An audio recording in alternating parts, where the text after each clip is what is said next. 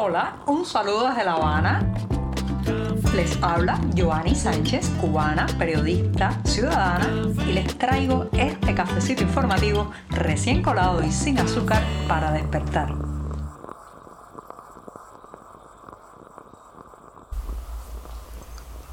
Mitad de la semana en una Habana que ha amanecido algo nublada, pero muy, muy cálida. Y en este 10 de mayo de 2023 les estaré comentando los temas principales que han ocurrido, las noticias también en esta isla, pero sobre todo después de un sorbito de café sin azúcar que me da mucha energía para seguir en esta jornada informativa. Así que voy con este primer buchito del día.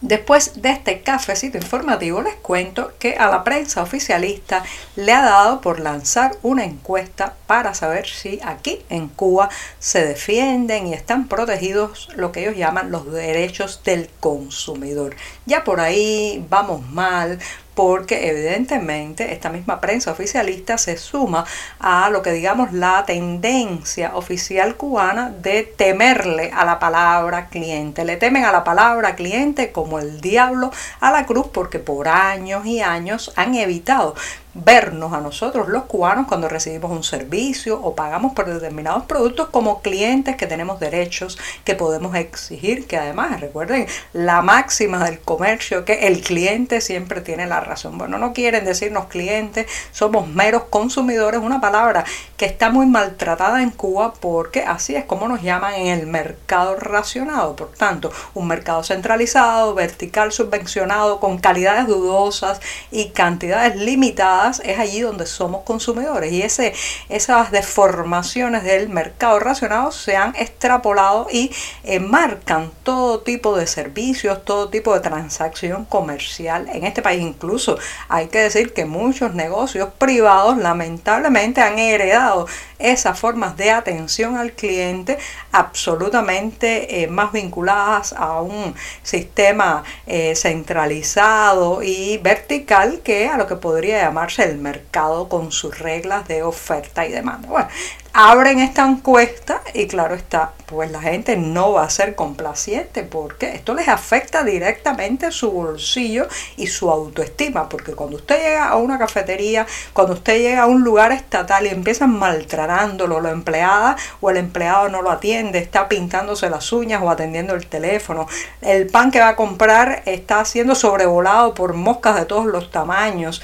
además de eso no tiene envuelto porque la caja se ha quedado sin efectivo o sin monedas. Y para colmo le entregan el pan en la mano sin un cartucho, sin un papelito, sin una bolsa ni nada por el estilo. Bueno, usted se siente un cliente maltratado, pero no solamente eso, no solamente en el acto de comprar las reclamaciones, le venden electrodomésticos que apenas tienen garantía. Y si se rompen unos pocos días después que usted lo compró por un fallo que ya traía el producto, olvídese, usted jamás va a volver a ver ese electrodoméstico nuevo, si acaso remendado si acaso reparado con mucha energía y esfuerzo que tenga que poner el propio cliente para lograrlo. Así que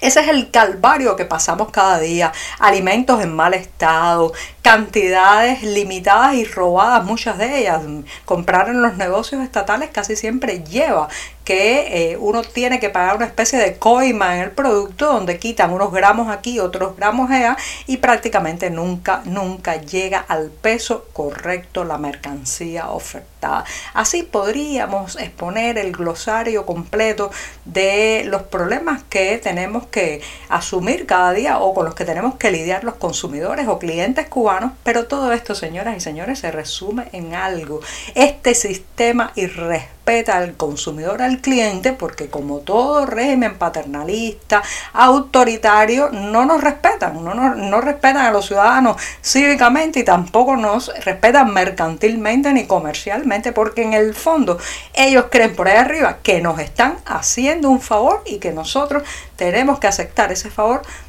y como venga. Así que me llama la atención esta encuesta que han abierto donde afortunadamente la gente se está desahogando y eh, poniendo el grito en el cielo porque el cliente aquí está tan menoscabado, tan aplastado, tan tan subestimado que cuando le permiten una rendija para hablar allí, allí suelta todo el drama y todo, eh, todas las insatisfacciones acumuladas.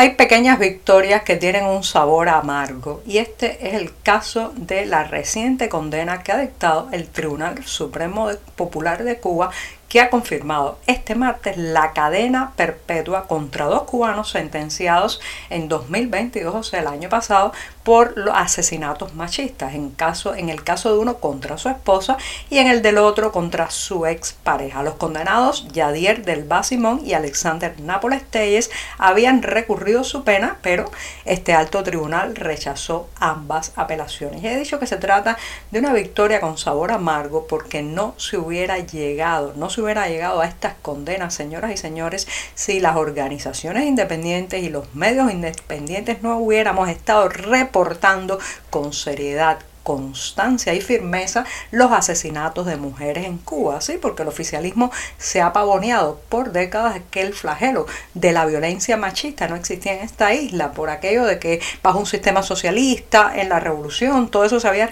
erradicado y era absolutamente falso y absolutamente mentira. En realidad se escamoteaba la información sobre estos asesinatos machistas y la prensa independiente, además de organizaciones como Yo sí te creo en Cuba y a las tensas, hemos ayudado a poner el tema en el centro de la atención, a denunciar con fuerza y a reclamar un cambio de legislación que no solamente proteja a las mujeres, sino también penalice con dureza a estos criminales. Al fin se ha logrado al menos una condena, falta mucho por alcanzar, pero no hubiéramos llegado hasta aquí si no hubiera sido por esas organizaciones independientes, por la prensa no controlada por el Partido Comunista y también por el apoyo de la comunidad internacional que ha despertado del letargo y se ha dado cuenta que sí, que en Cuba hay un grave problema de violencia machista.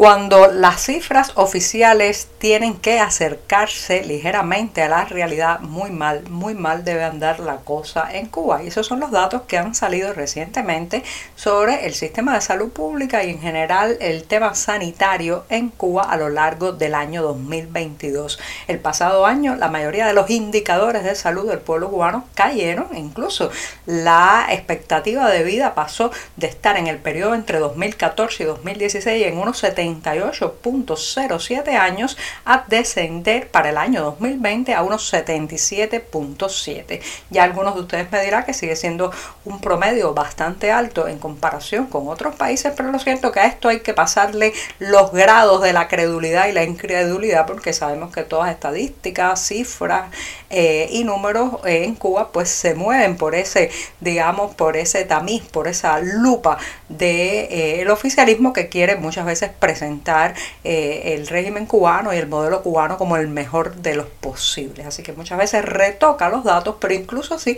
ha tenido que reconocer que ha habido una caída en la expectativa de vida y señala a los factores de riesgo, el elevado envejecimiento poblacional, las enfermedades crónicas no transmisibles como la causa principal. Nada más que hay que recorrer las calles de esta isla para notar que el anciano cubano promedio no goza de buena salud. Tiene muchos problemas nutricionales, un estrés desmesurado porque muchas veces no, no, no, no hay que eh, escarbar mucho para detectarlo. Muchas veces el abuelo o la abuela de la familia son los que se tienen que dedicar más a hacer las largas colas para comprar comida y así, bueno, pues sus hijos pueden ir a trabajar y buscarse la vida. Así que sobre estos ancianos descansa muchas veces un montón de responsabilidades, un estrés adicional y para colmo una mala alimentación. No es el único indicador este de el promedio de vida el que ha caído, la cantidad de médicos disponibles por habitantes, la mortalidad infantil también ha aumentado, mientras que la disponibilidad de sanitarios ha caído porque hay muchos en misión internacionalista.